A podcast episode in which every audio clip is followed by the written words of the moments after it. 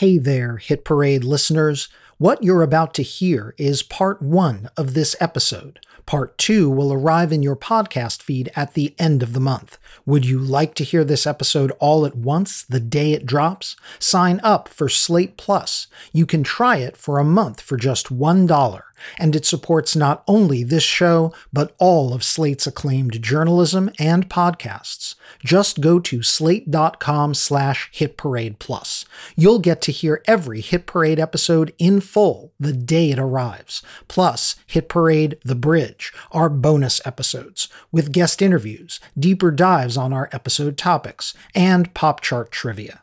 Once again, to join, that's slate.com slash hitparadeplus. Thanks. And now, please enjoy part one of this Hit Parade episode.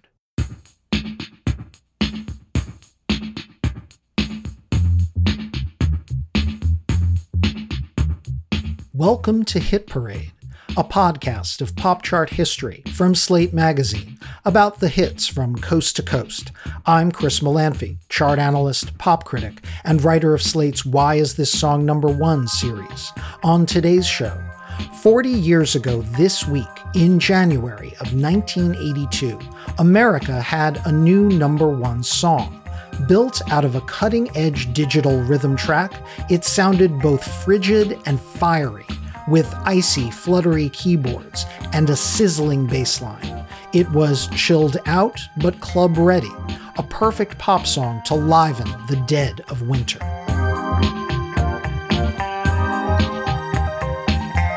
The same week it topped Billboard's Hot 100 pop chart, the song also rose to number one on Billboard's Hot Soul Singles chart, which was pretty remarkable because at a time when the R&B chart was at a peak of bespoke blackness, commanded by the likes of the Gap Band, Teddy Pendergrass, and Kool and the Gang, the two men who performed this number 1 R&B hit were white.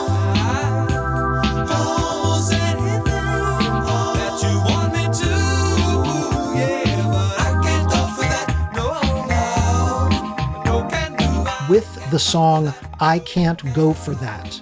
Daryl Hall and John Oates had, after a decade of recording together, finally achieved a dream. They had not only taken control of their music and become regular chart toppers, they had also proven the universal appeal of what they called rock and soul a seamless blend of black and white sounds that could cross over effortlessly all along the radio dial. But it really had been a slog to get there. She's gone, she's gone, oh, I, oh, I, I better learn how to face she's gone, she's Hall and Oates had spent the entire 70s trying a little bit of everything not being any one thing meant they did not naturally fit into any specific chart or radio format. They were urbane rockers.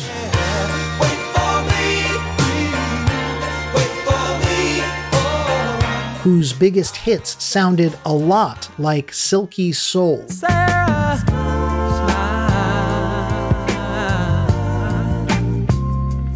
They took inspiration from the pop, rock, and R&B of the 60s.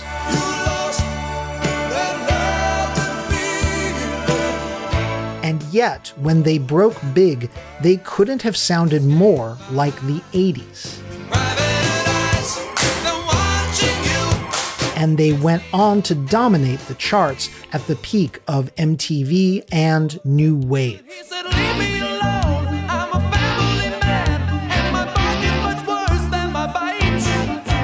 At their height, when everything Hall and Oates touched turned to gold, cutting edge dance and electronic producers wanted to work with them, and they just kept topping the charts.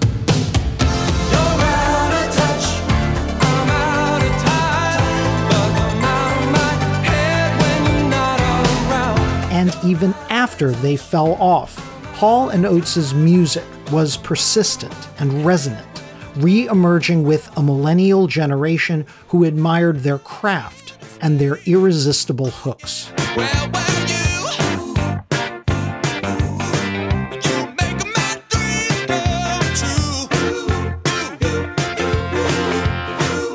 Today on Hit Parade, we come to honor Daryl Hall and John Oates, two independent minded singer songwriters who joined forces, stuck to their guns, dominated their era, and never lost their hunger for new sounds.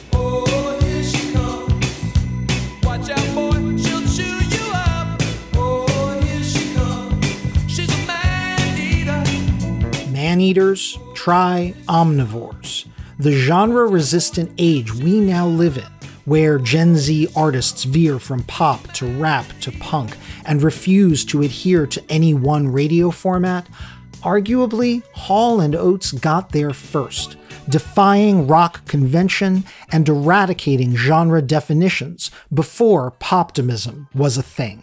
And it all reached its apex when they topped a pair of Billboard charts simultaneously.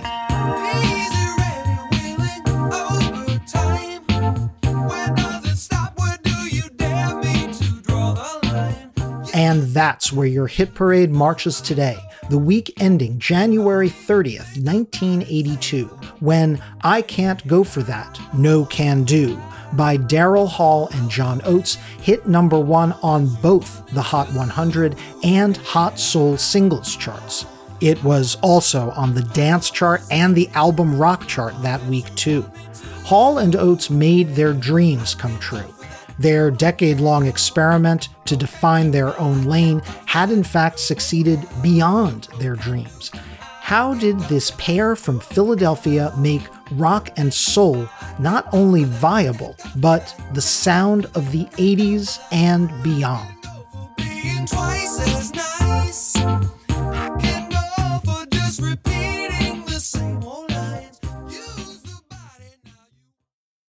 When you need mealtime inspiration, it's worth shopping Kroger, where you'll find over 30,000 mouthwatering choices that excite your inner foodie. And no matter what tasty choice you make, you'll enjoy our everyday low prices, plus extra ways to save, like digital coupons worth over $600 each week. You can also save up to $1 off per gallon at the pump with fuel points. More savings and more inspiring flavors make shopping Kroger worth it every time. Kroger, fresh for everyone. Fuel restrictions apply. In 2015, in yet another of its many articles ranking things, Rolling Stone listed what it considered the 20 greatest duos of all time. The magazine noted that the very form of the duo is unique, quote, less narcissistic than solo performers, but more intimate than a mere band, unquote. The Rolling Stone critics cast their net fairly wide ranking not just hit making duos like Simon and Garfunkel.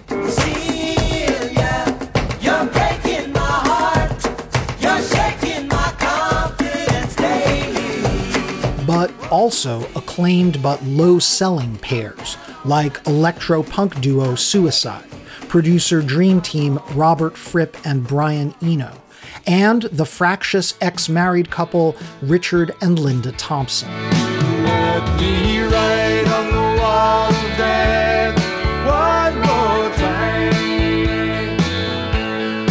There were duos who actually played virtually every instrument on their records, like the minimalist but raucous White Stripes, a former married couple turned faux brother and sister. And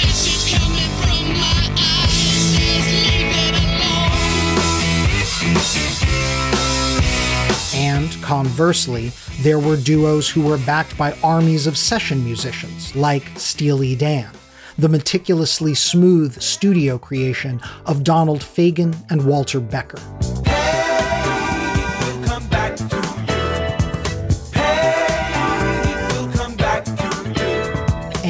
Rolling Stone ranked rap's greatest duos, including Eric B. and Rakim, and, of course, Big Boi and Andre 3000, aka Outkast. even the brother sister duo The Carpenters, who, in their 70s hit making heyday, were mostly scorned by critics. They too, rightfully, made Rolling Stone's duo ranking.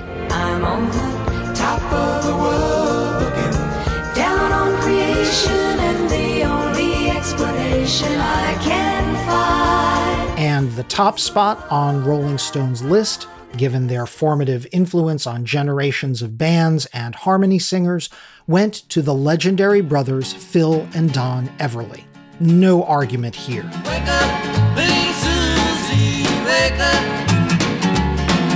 What I do have a bone to pick with, however, is the duo that's not ranked at all. An act that, by the way, had just been inducted into the Rock and Roll Hall of Fame the year before this list was compiled. And yet, to Rolling Stone, they didn't even rate above the 20th ranked duo, the Black Keys. Given the subject of this hit parade episode, you've probably already guessed. Yep, Daryl Hall and John Oates were blanked.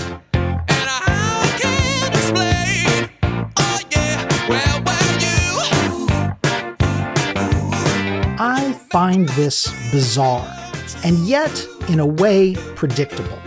The music critic establishment has long had a wary relationship with Hall and Oates.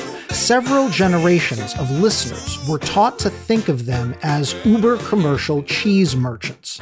As recently as a decade ago, even fans of Hall and Oates seemed almost apologetic about their fandom.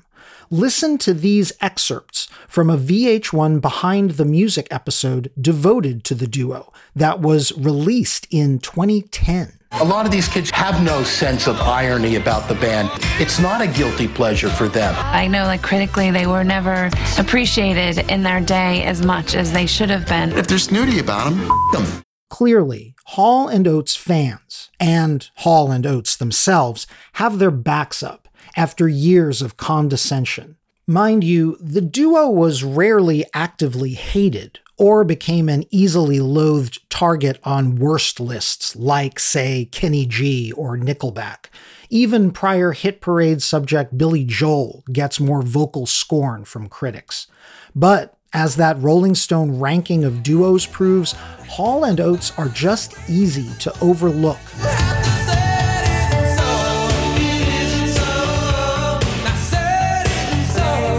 But in the world of hitmaking, Hall and Oates are impossible to overlook. At their height in the 1980s, Casey Kasem said this about them. Holy hyperbole, Batman. I'm Casey Kasem on American Top 40. Each decade of the rock and roll era seems to have had one dominant recording act on the Billboard singles chart. In the 50s, it was Elvis Presley. In the 60s, the Beatles. In the 70s, it was the Bee Gees. And now in the 80s, a male duo has taken over. And here they are. At number one, the top act of the 80s so far Daryl Hall and John Oates. Yes, Hall and Oates really were that big, even if they were later eclipsed in 80s chart dominance by titans like Michael Jackson and Madonna. And okay, comparing Hall and Oates to Elvis or the Beatles was, even then, a little much. But Casey Kasem's analogy of the duo to the Bee Gees is much more apt. Both groups took a while to find themselves, longer even than the Beatles did.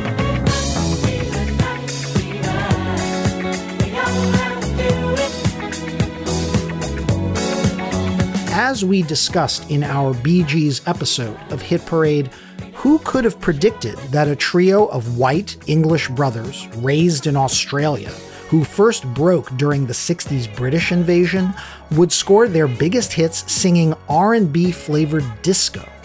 In their first decade, the Gibbs had as many misses as hits before they found the sound that would bring them superstardom in the mid to late 70s.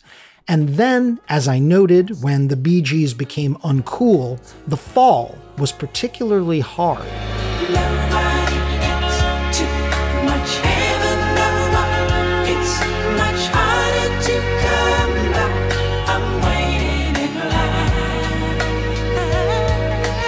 The fall off of Hall and Oates wasn't as abrupt, but like the Bee Gees, Hall and Oates are tied in the public imagination to a specific moment, a time of obligatory saxophone solos, kitschy early MTV videos, John Oates's peak 80s mustache, and hits that came with synthesized clapping.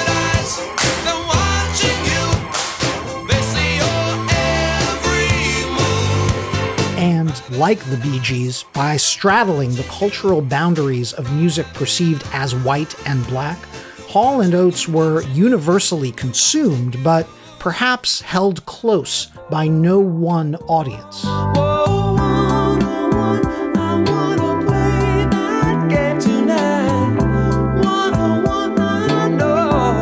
Which results in a situation where some listeners think you have to enjoy Hall & Oates ironically or as camp, or categorize them with trends they had nothing to do with.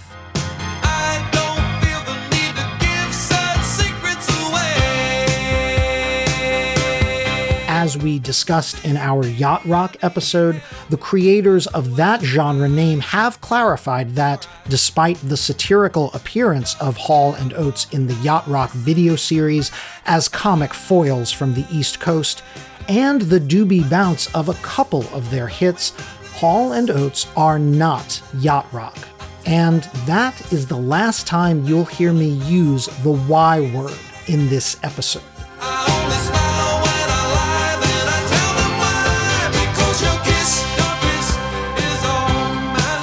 What Daryl Hall and John Oates were and are can't be reduced to kitsch.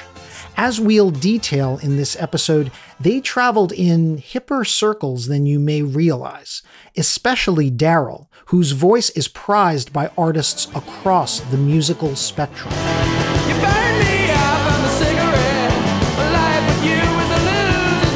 And in their way, Hall and Oates were post genre pioneers a pair of distinctive singer songwriters, each with his own sensibility. By the way, they prefer to be known as Daryl Hall and John Oates. On many of their album covers, they even leave off the and. They joined forces to mix up their varied influences while remaining individuals.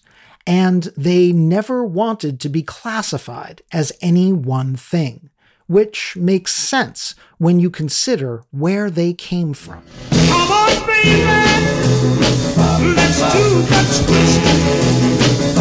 Like so many pieces of rock and roll history, Chubby Checker's 1960 number one smash The Twist originated in Philadelphia on local label Cameo Parkway and on Dick Clark's Philly based show American Bandstand. One year later, so did the Dovells' number two smash, The Bristol Stomp, another dance craze single on Cameo Parkway, named for the Bristol suburb of Philadelphia.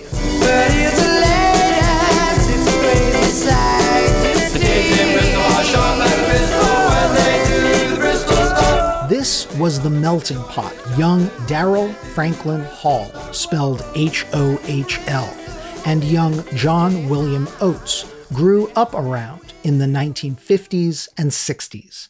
They would later cite these records as formative to their upbringing in the city of brotherly love, where the black Chubby Checker and the white doo-wop group the Dovells not only coexisted but competed on the charts. Born a year apart in 1946 and 47, respectively, Hall and Oates each grew up in a North Philly suburb. Hall was born in Pottstown, and Oates, born in New York City, moved with his family to North Wales, Pennsylvania at age five. Both were playing in doo wop and soul groups while still in high school both independently enrolled in Temple University, which finally brought them into the city of Philadelphia itself. And by the mid 1960s, each man began recording.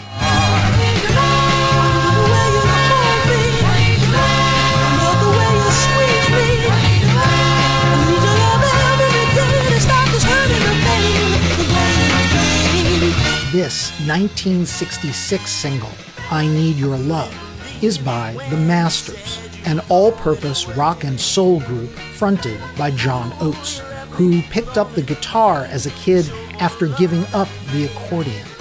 Over five years of playing both covers and originals, Oates had tried his hand at everything from Motown and James Brown covers to coffeehouse folk. By 1967, his future partner was singing on Wax too.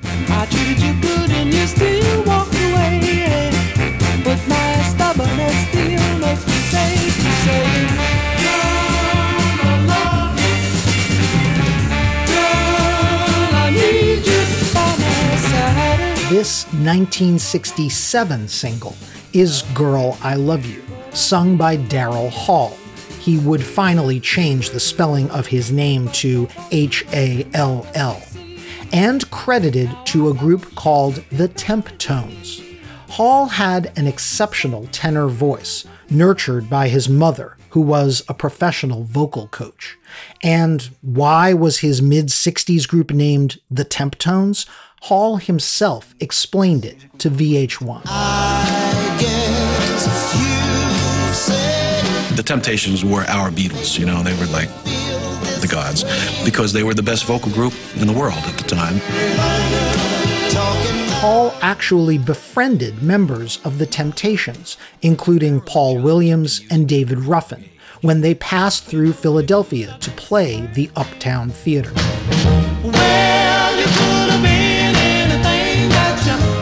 And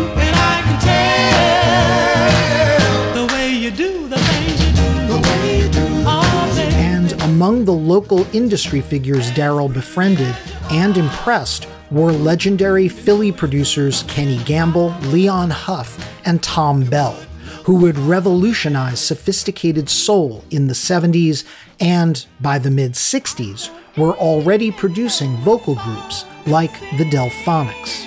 La la la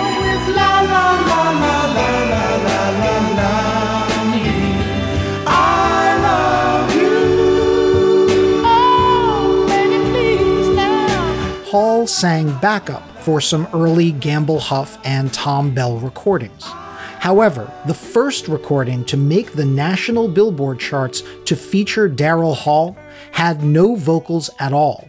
The fluke number 16 hit Keem-O-Sabe by the Philly instrumental studio band The Electric Indian. Hall played keyboards.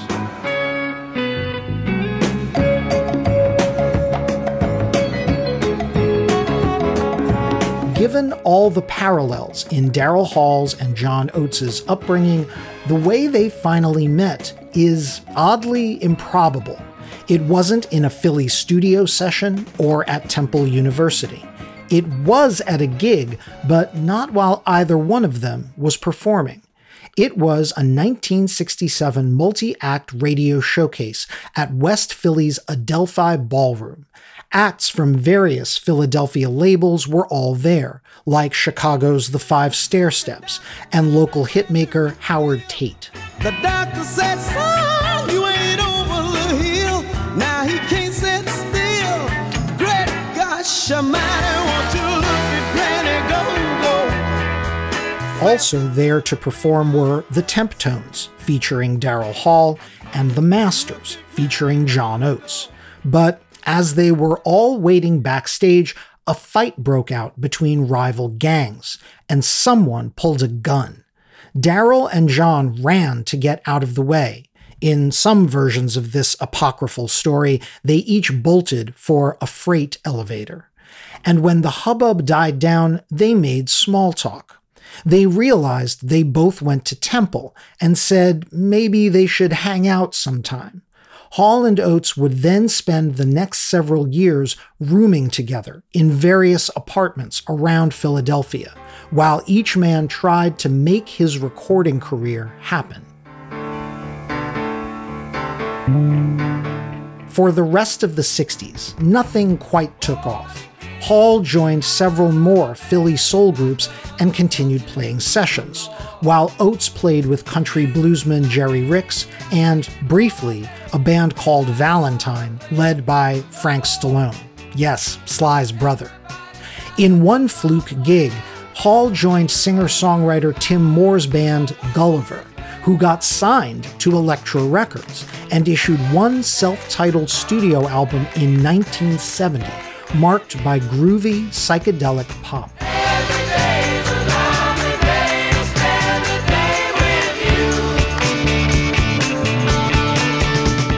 It didn't sell. It was around this time that Daryl and John, who'd been roommates off and on for three years, Oates even briefly lived with Hall and his first wife, and playing with each other mostly for fun, decided to actually record together. By 1970, they had gone full hippie with long hair down to their shoulders, and their earliest work sounded more like John Oates's trippy folk and blues experiments than anything to do with Philly soul. Sleeping days,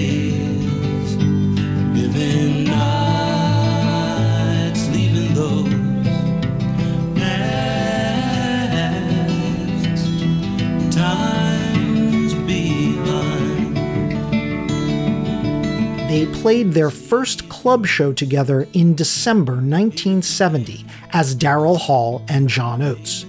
At one point, they considered naming their project Whole Oats, spelled the normal way, without the E, unlike John's last name. They even played a few gigs under the Whole Oats moniker. But after signing with a scrappy young manager in 1971, I'll get to him in a minute, and signing to Atlantic Records, Hall and Oates decided instead that Whole Oats would be the name of their debut album. Now the night is over and I'm waiting for the day. From the jump, Hall and Oates worked with great producers. Their Atlantic debut was produced by Arif Mardin, who had produced Dusty Springfield's celebrated Dusty in Memphis LP, and who would later guide the disco breakthrough of the Bee Gees. On Whole Oats, Mardin guided Hall and Oates toward a plush, folk inflected sound with soulful overtones.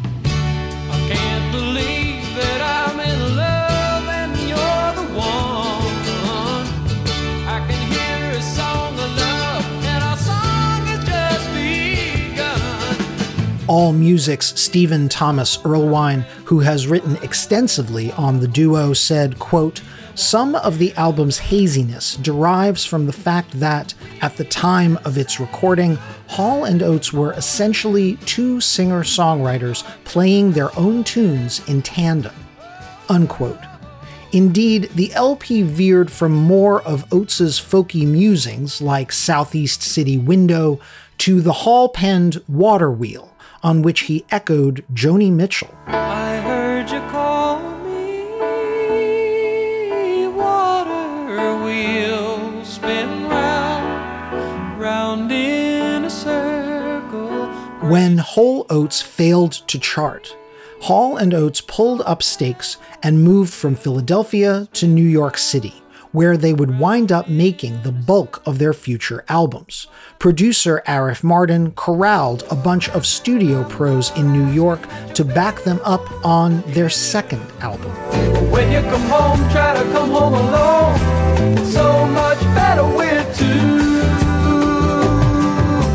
This approach worked on 1973's Abandoned Luncheonette LP, the duo would sound less like a pair of individual folkies and more like Hall and Oates, a collective identity. It is perhaps ironic, though, that this New York based album generated a track that very clearly evoked the sound of Philly soul. It would also turn out to be Hall and Oates' first signature song high on consolation. She's Gone was a true collaboration, a song that evoked breakups both men were going through in their move to New York. John Oates started it on acoustic guitar as a bluesy lament one night when a girlfriend stood him up. Then Daryl Hall, whose first marriage was falling apart, transformed it on his keyboard into something closer to R&B. It also featured very distinctive octave based harmonies that showcased both men's voices.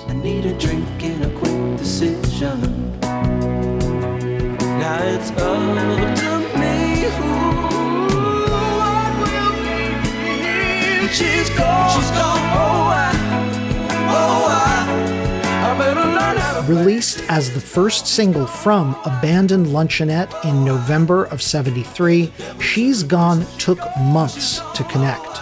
It broke on the charts in February of 1974, rising to a modest number 60 on the Hot 100.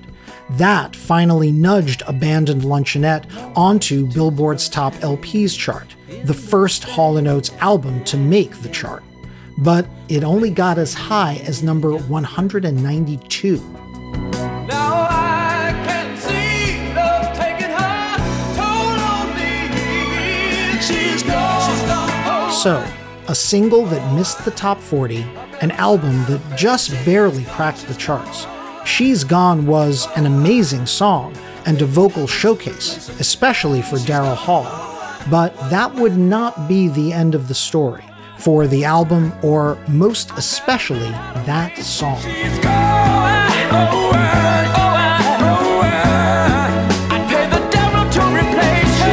A group of five brothers signed to Capitol Records, Tavares, recorded a cover of She's Gone in the summer of 1974. Tavares producer Dennis Lambert loved the Hall & Oates version so much he replicated its arrangement almost exactly, reinforcing that the song was R&B to its core. Now I can see love's taking her down on By December 74, the Tavares version of She's Gone reached number one on Billboard's Hot Soul Singles chart. It was, in a way, prophetic. The first chart a Hall & Oates song topped was the R&B chart. It wouldn't be the last time for that either.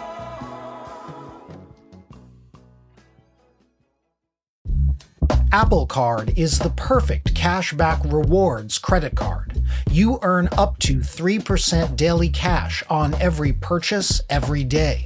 That's 3% on your favorite products at Apple, 2% on all other Apple Card with Apple Pay purchases, and 1% on anything you buy with your titanium Apple Card or virtual card number. Visit apple.co slash card calculator to see how much you can earn. Apple Card issued by Goldman Sachs Bank USA, Salt Lake City branch, subject to credit approval. Terms apply. Hi, this is Dahlia Lithwick, host of Slate's legal podcast, Amicus. If you're listening to this show, you might be interested in Amicus's live show that we're hosting in Washington, D.C. on Tuesday, May the 14th. My colleague, Mark Joseph Stern, and I will be talking to some amazing guests, including Sherrilyn Ifill and a sitting state Supreme Court justice all about how originalism, a relatively recently invented way of interpreting the Constitution, has taken over the Supreme Court and radically reshaped the law. It's been doctrinal rocket fuel for the conservative legal movement and facilitated the rolling back of abortion rights, the expansion of gun rights, and the obliteration of the separation of church and state. And as another wildly consequential Supreme Court term careers to its end, the court's originalists are on a tear. But there's something you can do about it, and we hope you'll join us in DC on May 14th to explore the possible pathways out of the current situation. Go to slate.com slash amicus live for tickets. R&B was not how Hall and Oates were being marketed in 1973 and 74. The band was opening for white rock acts, including David Bowie on his Ziggy Stardust tour.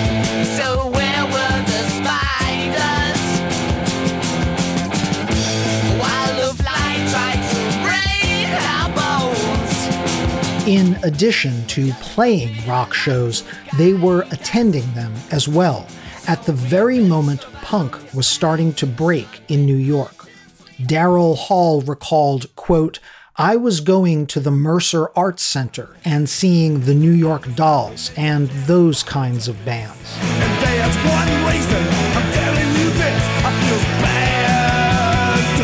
I'm a looking for a kiss. I wrote a bunch of songs that reflected the chaos of that scene. Unquote. So, for their third album, they teamed with an old friend from Philadelphia who had just produced the first New York Dolls album, the iconoclastic Todd Rundgren. Time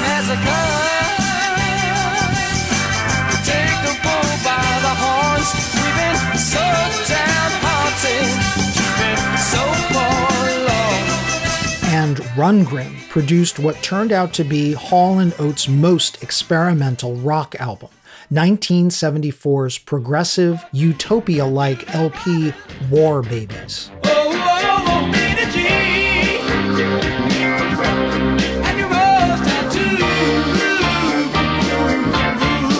In essence, War Babies was an act of willful commercial suicide.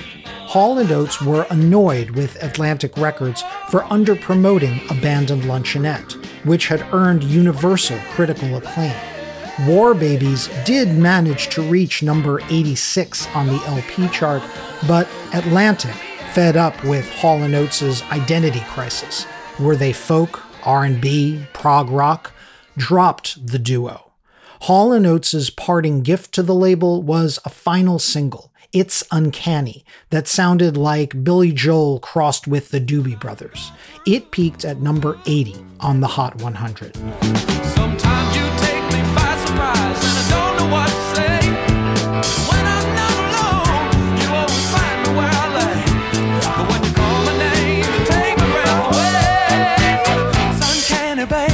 truth be told, they wanted to get dropped. Hall and Oates were already eyeing a better deal at another label, one that had been arranged by their energetic hustler of a manager. Gino said, Remember, hard work means something. Perhaps you've heard the name Tommy Mottola. Hall and Oates called him Little Gino, and they even wrote the song Gino the Manager about him.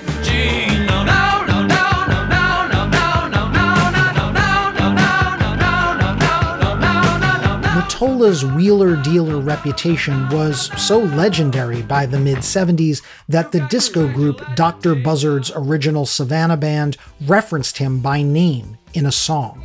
Tommy Mottola lives on the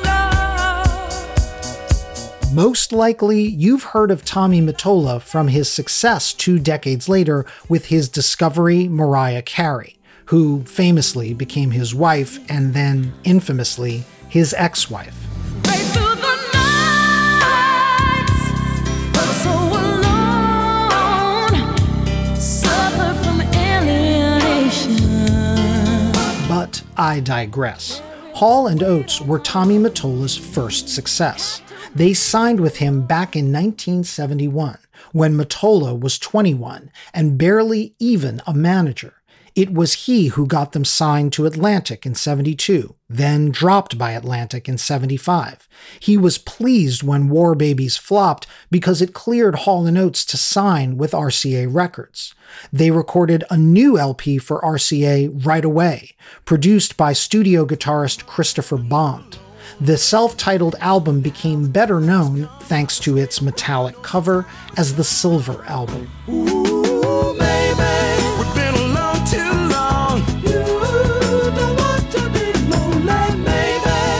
that LP jacket was famous for more than its color.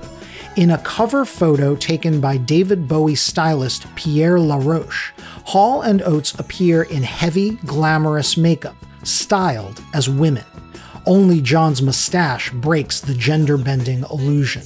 Daryl, in particular, makes an especially comely woman. He later joked that he looked like the kind of woman he would want to date.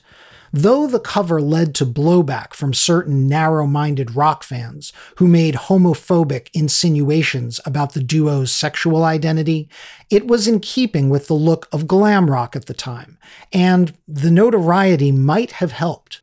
The Daryl Hall and John Oates album debuted on the LP chart in the fall of 75, even as its first couple of singles flopped.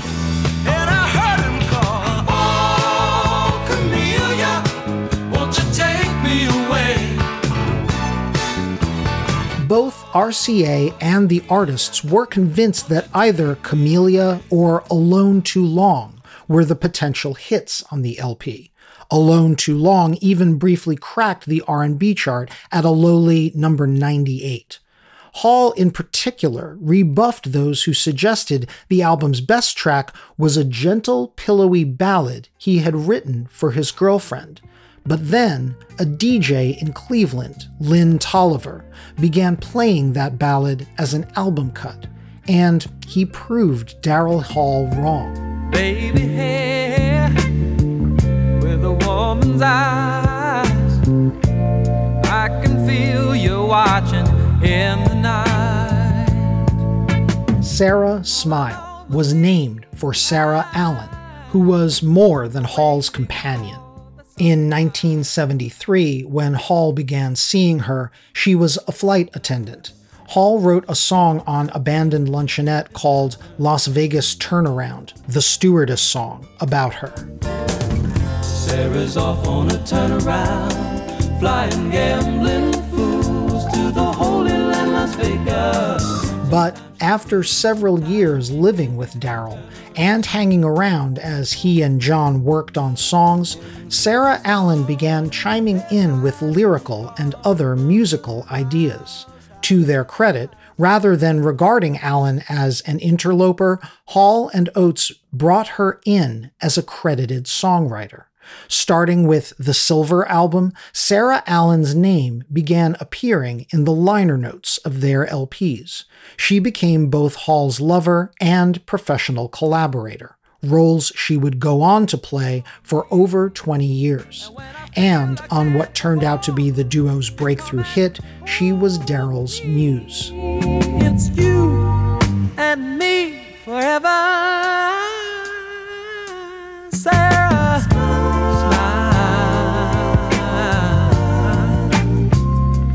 After Lynn Tolliver began playing it, Sara's Smile spread from Cleveland to other cities. RCA belatedly issued it as the third single from the Daryl Hall and John Oates LP. It rose all the way to number 4 on the Hot 100 in June of 1976. It even made it to number 23 on the R&B chart, this time under Hall and Oates' own names. And the languishing LP finally rose into the top 20 and went gold. In a move to recoup their investment in the now hit act, Atlantic, Hall & Oates' old label, reissued She's Gone as a single. The slow-burning lament now sounded like a natural follow-up to the soulful Sara Smile.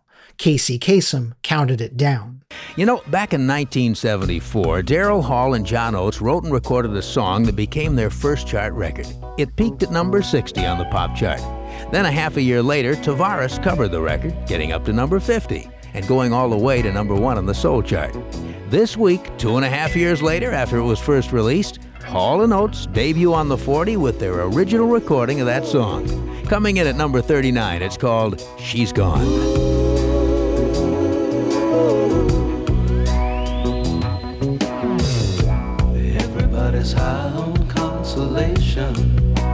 She's Gone, the original version, would peak at number 7 on the Hot 100 by the fall of 76. The Abandoned Luncheonette album re entered the LP chart and cracked the top 40, going gold in October, by which time there was now a new Hall & Oates album in music shops. Recording again with Chris Bond, the duo tried to emulate the rock and soul sound that had finally broken them. Do what you want, girl. Be what you are. When Bigger Than Both of Us dropped in the late summer of 1976, the duo and the label again had a hard time choosing a single. In an effort to emulate the revived She's Gone, they issued the slow burning Do What You Want, Be What You Are, but it only reached number 39. And then in the winter of 77, they released a new, more uptempo and much snarkier single, and it obliterated anything Hall and Oates had released to this point. You're a rich girl and you're gone too far, cause you know it don't matter anyway. Here's the funny story about Rich Girl. Daryl Hall wrote it about a rich boy. Hall later told the story to American Songwriter. Quote, it was about an old boyfriend of Sara's from college. He came to our apartment and he was acting sort of strange. His father was quite rich, I think, with some kind of a fast food chain.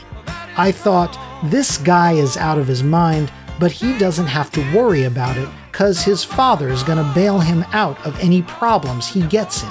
So I sat down and wrote that chorus. He can rely on the old man's money. He's a rich guy. I thought that didn't sound right, so I changed it to Rich Girl, but he knows the song was written about him. Unquote. You can rely on the old man money. It's a bitch girl and it's gone too far, cause you know it don't matter anyway. Again, Hall and Oates did best with the songs that evoked their hometown background. Rich Girl was pure Philly soul, with the kind of lush strings Kenny Gamble, Leon Huff, and Thom Bell had made a chart staple. For Hall and Oates, it was a chart juggernaut. By March 1977, Rich Girl had become their first number one hit.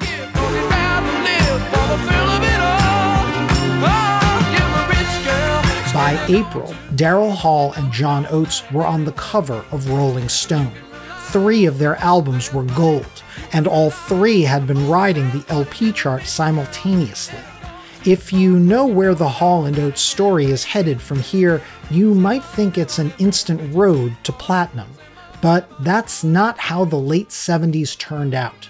The duo's identity crisis persisted, even after topping the charts.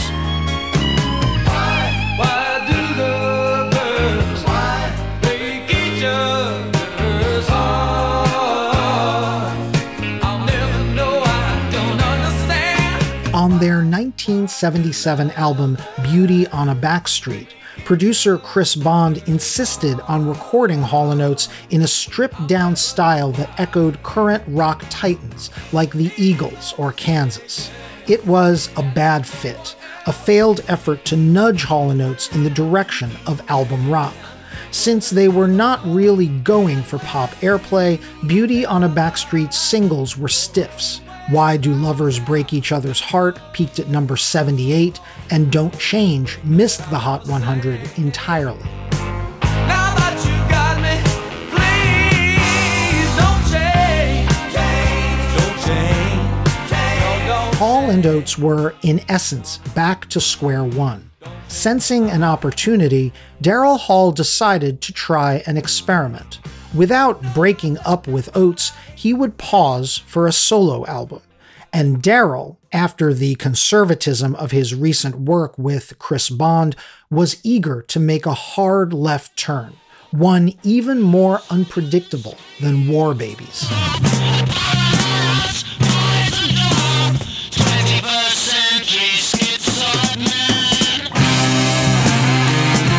King Crimson leader Robert Fripp, the subversive British progressive rocker and thinking person's guitar hero, according to AllMusic, had befriended Daryl Hall in the early 70s, and he kept up with him whenever he visited England. Impressed with Hall's supple voice, Fripp pledged to work with him someday. In 1977, Robert Fripp made good on that pledge. Look out on the lawn, there is a moon out tonight. Moon out tonight. Between 1977 and 79, Robert Fripp recorded a trio of albums that he considered his pop trilogy, accessible by his standards, but experimental for the artists fronting the projects. The first of the three albums was a solo LP for Daryl Hall, on which Fripp invited such musicians as Brian Eno and bassist Tony Levin of King Crimson to perform.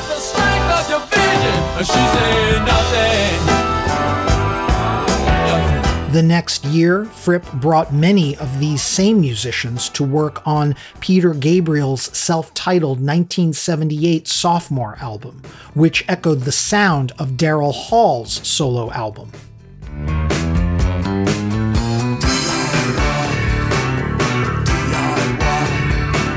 And the year after that, Robert Fripp brought in both Peter Gabriel and Daryl Hall to sing on Exposure, Fripp's own solo debut outside of King Crimson.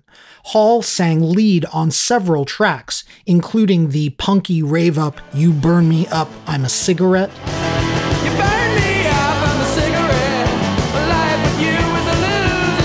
And the positively ethereal, almost freeform North Star. Now touch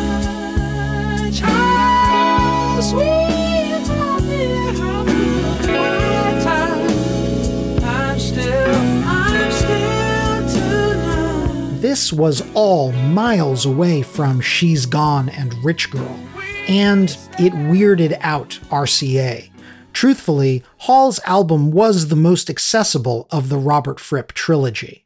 But when Hall presented his solo LP to the label in 1977 under the title Sacred Songs,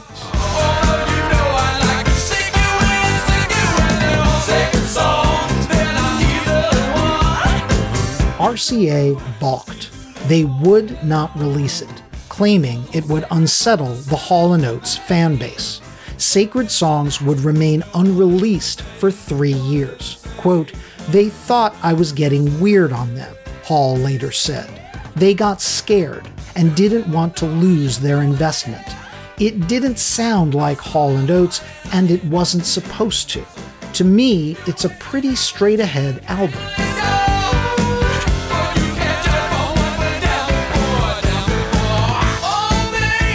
Dutifully returning to the fold, Hall recorded two more 70s albums with John Oates that continued the search for their next sound.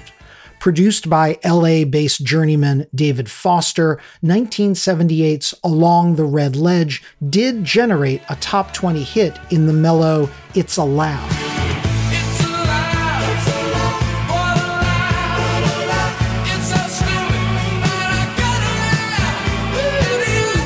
Hall & Oates leaned back toward a more disco-fied version of Philly Soul on I Don't Wanna Lose You, which just missed the top 40.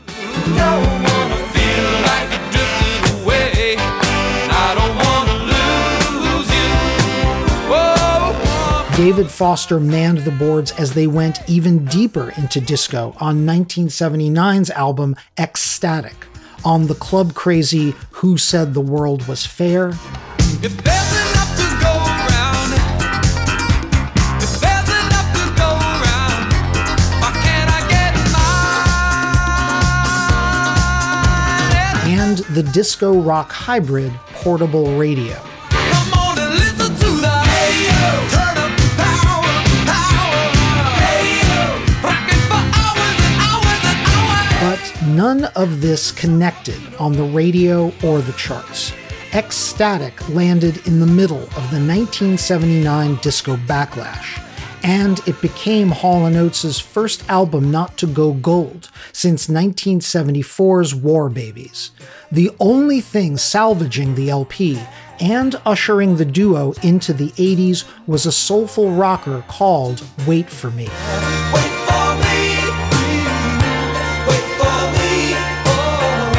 It peaked at number 18 on the Hot 100 in January of 1980. And Wait For Me's crisp sound suggested how Hall & Oates might move forward. The next month, Daryl and John had a long talk with their manager, Tommy Mottola, insisting that they wanted to produce themselves from here on. Even after working with pros from Arif Mardin to Todd Rundgren to David Foster, they felt if they couldn't define their sound themselves, they shouldn't be making music. Mottola agreed. Quote, You're absolutely right, he said, and we have nothing to lose. Their first move was convincing RCA to belatedly issue Daryl's Sacred Songs LP. When it finally arrived in stores in March 1980, it did decently, reaching number 58 and even selling a little better than a couple of Hall & Oates' 70s LPs.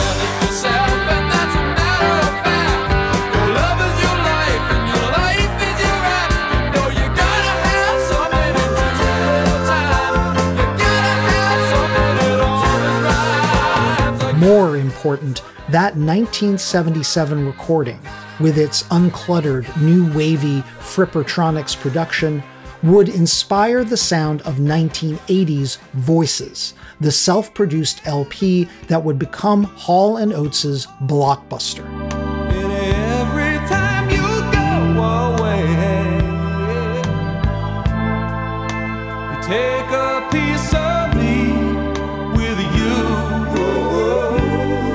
It helped that both men, assisted by their co-songwriter Sara Allen, were writing strong material, such as Daryl's love ballad Every Time You Go Away.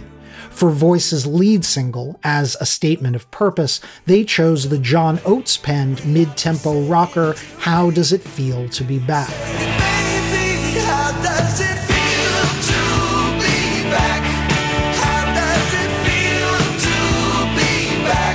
It reached number 30 on the Hot 100. Then, hedging their bets a bit, the duo followed it up with a cover, the first of their singles ever not to be written by one of them. Hall & Oates' take on the Righteous Brothers' You've Lost That Lovin' Feelin', still a radio staple to this day, rose to number 12 in November 1980.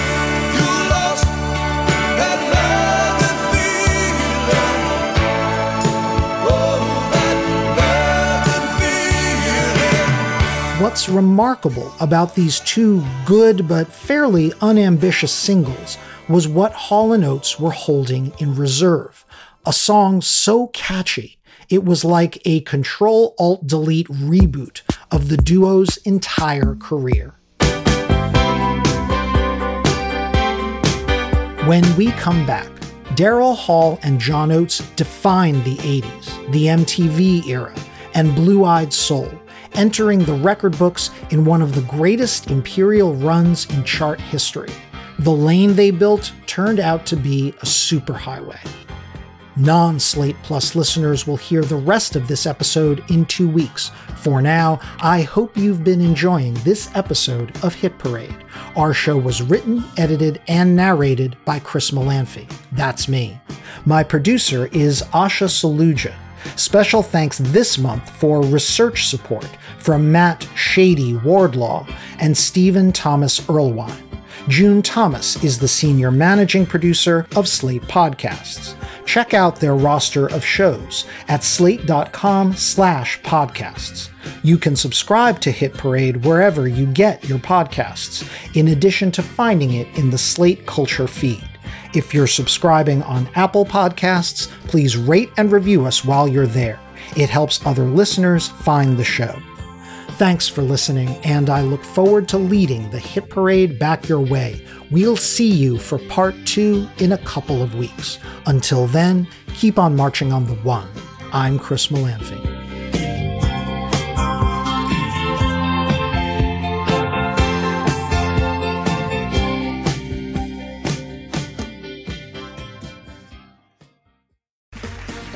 Round two. Name something that's not boring.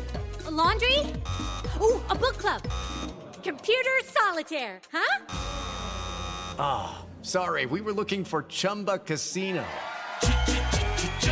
That's right. ChumbaCasino.com has over 100 casino style games. Join today and play for free for your chance to redeem some serious prizes.